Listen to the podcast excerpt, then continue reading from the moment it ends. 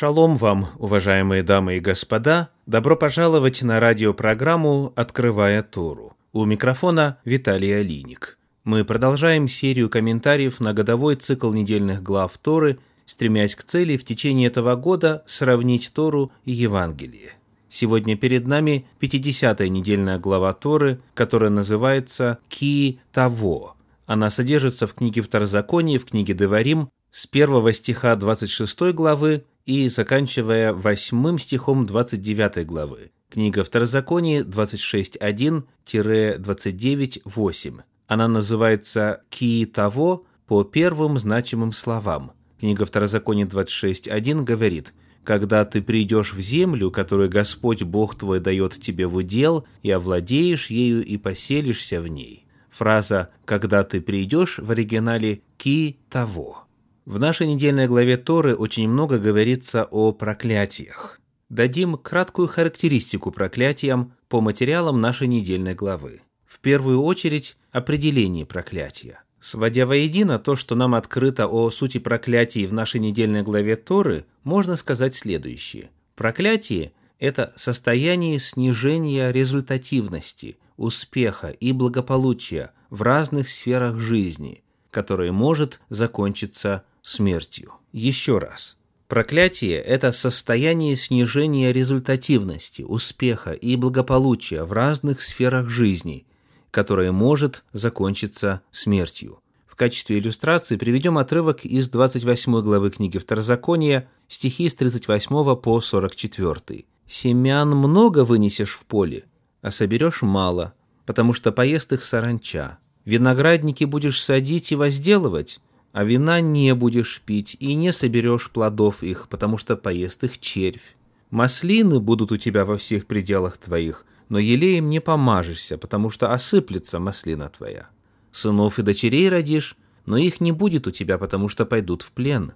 Все дерева твои и плоды земли твоей погубит ржавчина.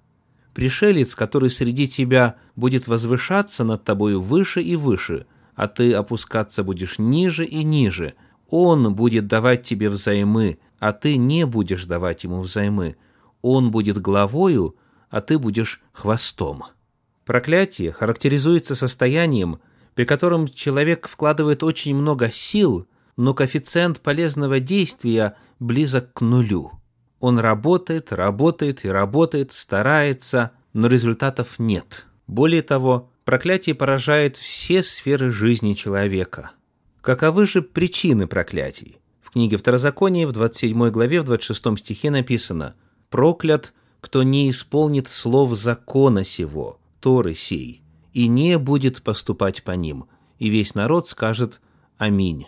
В 28 главе книги Второзакония в 15 стихе написано «Если же не будешь слушаться гласа Господа Бога твоего, и не будешь стараться исполнять все заповеди Его и постановления Его, которые я заповедую тебе сегодня, то придут на тебя все проклятия сии и постигнут тебя». Таким образом, причина проклятия заключается в нарушении Торы, в нарушении Божьих законов и постановлений, Божьих заповедей. Оказывается, человек сам становится причиной проклятий.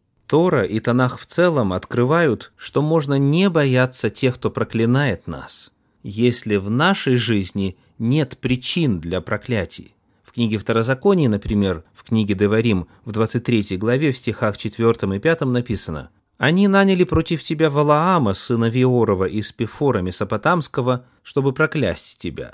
Но Господь Бог твой не восхотел слушать Валаама, и обратил Господь Бог твой проклятие его в благословении тебе, ибо Господь Бог твой любит тебя». А в книге притчи в 26 главе во втором стихе написано «Как воробей вспорхнет, как ласточка улетит, так незаслуженное проклятие не сбудется».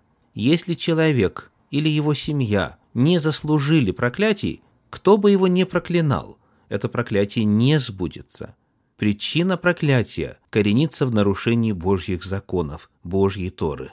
Однако, по милости Всевышнего, даже если человек нарушил Божий закон, у него всегда был выход, всегда была возможность освободиться от проклятия. В книге Левит, в книге Ваикра, в 26 главе, в стихах 40 по 42 написано «Тогда признаются они в беззаконии своем и в беззаконии отцов своих, как они совершали преступления против меня и шли против меня. Тогда покорится необрезанное сердце их, и тогда потерпят они за беззаконие свои, и я вспомню завет мой с Иаковом, и завет мой с Исааком, и завет мой с Авраамом вспомню, и землю вспомню». После описания череды проклятий в 26 главе книги Левит, прочитанные стихи говорят о том, что необходимо признаться в беззаконии, выявить и озвучить причины, которые навлекли проклятие, исповедаться в этих грехах и попросить за них прощения. Затем необходимо было совершить еще одно важное действие –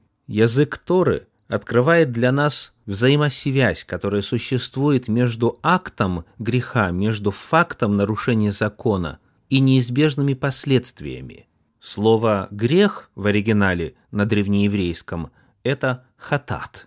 И вот когда хатат имеет место, когда имеет место нарушение Божьего закона, для того, чтобы устранить совершившийся хатат, необходим другой хатат – Дело в том, что словом «хатат» обозначается также и жертва за грех. Грех продолжает свое бытие и разрушительные последствия до тех пор, пока не устраняется жертвой за грех. Потому сказано в книге Левит в пятой главе, в стихах пятом и шестом, если он виновен в чем-нибудь из сих и исповедается, в чем он согрешил, то пусть принесет Господу за грех свой, которым он согрешил, жертву повинности, за грех и очистит его священник от греха его. Таким образом, даже в случае, если человек навлек на себя проклятие фактами нарушения закона Божия, благодаря милости Всевышнего, у него была возможность, придя к осознанию причины, исповедоваться в этом грехе и принести за него жертву, и тогда последствия греха устранялись, и тогда проклятие с человека снималось. Посмотрим теперь, что о проклятиях написано в апостольских писаниях. Существует широко распространенное в христианстве мнение о том, что христианам можно не беспокоиться по поводу предписаний Ветхого Завета, поскольку они якобы потеряли свою силу со смертью Иисуса Христа. Соответственно, проклятия, о которых говорит Пятикнижье, согласно указанному мнению, на христиан не распространяются. Верно ли это? Вот что о проклятиях написано в послании апостола Павла к Галатам в 3 главе в 10 стихе а все, утверждающиеся на делах закона, находятся под клятвою, ибо написано «проклят всяк, кто не исполняет постоянно всего, что написано в книге закона». Прочитаем этот стих в современном переводе Кулакова. «Все, кто на соблюдении закона полагается, под проклятием оказываются, ибо написано «проклят всякий, кто уклоняется от непременного соблюдения всего, записанного в книге закона». Оказывается, апостол Павел повторяет слова Торы, и он говорит о проклятиях в настоящем времени, в эпоху Нового Завета. Он говорит о людях, находящихся под проклятием в то время, в которое он пишет. И эти проклятия осуществляются в точном соответствии с тем, что написано в Торе. Он цитирует книгу Второзакония, 27 главу, 26 стих, где сказано «Проклят всяк, кто не исполняет постоянно всего, что написано в книге закона». Коль скоро проклятия в новозаветную эпоху реальны, а приходят они вследствие нарушения книги закона, то есть Торы, это является доказательством того, что данные законы по-прежнему действуют, ибо следствие не может существовать без причины. Очень верно на эту тему говорится в комментарии известной Женевской Библии. Заключительное проклятие, Второзаконие 27-26, охватывает нарушение всех остальных заповедей Бога. Апостол Павел, цитируя этот стих в послании Галатам 3.10, говорит, что все утверждающиеся на делах закона находятся под клятвою. Согласно Божьему мерилу, все согрешили и лишены славы Божьей. Римлянам 3.23. Однако это не избавляет от необходимости соблюдать Божьи заповеди. Как раз-таки проклятие переходит к тем, кто нарушает, кто не соблюдает заповеди Божьи. Очень хорошо также на эту тему написал в своей книге «Благословение или проклятие ты можешь избрать» в главах 4 и 7 Дерек Принц. Он пишет, «На протяжении многих лет стало модным предполагать, что есть принципиальная разница между Ветхим и Новым Заветами. Согласно этой интерпретации, Ветхий Завет описывает Бога как Бога гнева и суда, Новый Завет говорит о нем как о Боге любви и милости. На самом же деле оба завета содержат в себе и то, и другое. Каждый из них говорит о Боге как о личности, которая в одно и то же время является Богом милости и суда.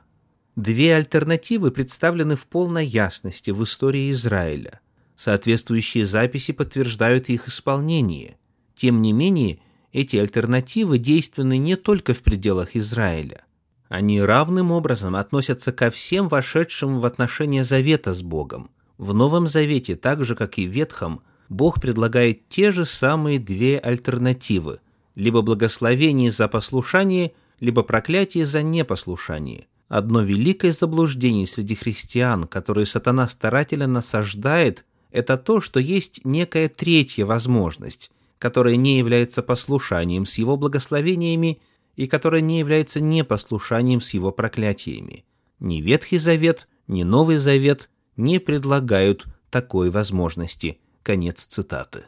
Однако, несмотря на реальность проклятий и в эпоху Нового Завета, существует способ освобождения от проклятий. Мы читаем о нем в той же третьей главе послания апостола Павла к Галатам в стихах 13 и 14. «Христос искупил нас от клятвы закона, сделавшись за нас клятвою, ибо написано «проклят всяк, висящий на древе», дабы благословение Авраамова через Христа Иисуса распространилось на язычников, чтобы нам получить обещанного Духа верою. Вначале уточним перевод 13 стиха. Согласно современному переводу Кулакова, Христос заплатил за освобождение наше от того самого проклятия, что высказано в законе, на себя приняв проклятие за нас, ведь написано «проклят всякий, висящий на древе». Вновь говоря об освобождении от проклятия, апостол Павел ссылается на Тору, он цитирует Тору. В данном случае это книга Второзакония, 21 глава, 23 стих. Подобно тому, как в эпоху действия храма существовала жертва для того, чтобы освободить человека от последствий нарушения закона, согласно апостольским писаниям, существует жертва Агнца Божия, который взял на себя проклятие всего мира и понес их последствия и заплатил за них ценой своей собственной жизни. И подобно тому, как это было в эпоху Торы, для того, чтобы воспользоваться преимуществами этой великой жертвы, необходимо сделать следующее. Первое послание Иоанна, 1 глава, 9 стих. «Если исповедуем грехи наши, то Он, будучи верен и праведен, простит нам грехи наши и очистит нас от всякой неправды». Что бы ни было причиной проклятия в каждом отдельном случае, необходимо опознать эту причину, выяснить, какими были нарушения закона Божия, и исповедать эти грехи пред Богом воспользовавшись жертвой Агнца Божия Иисуса Христа. Сегодняшнее исследование показывает, что Тора и Евангелие едины в провозглашении Божьей истины о причине проклятий и способе освобождения от них. Причиной проклятий является нарушение законов Торы, способом освобождения – исповедание во грехах и востребование жертвы Агнца Божия – да благословит Всевышний вас и ваши семьи. Поздравляю с наступающей субботой. Шаббат шалом.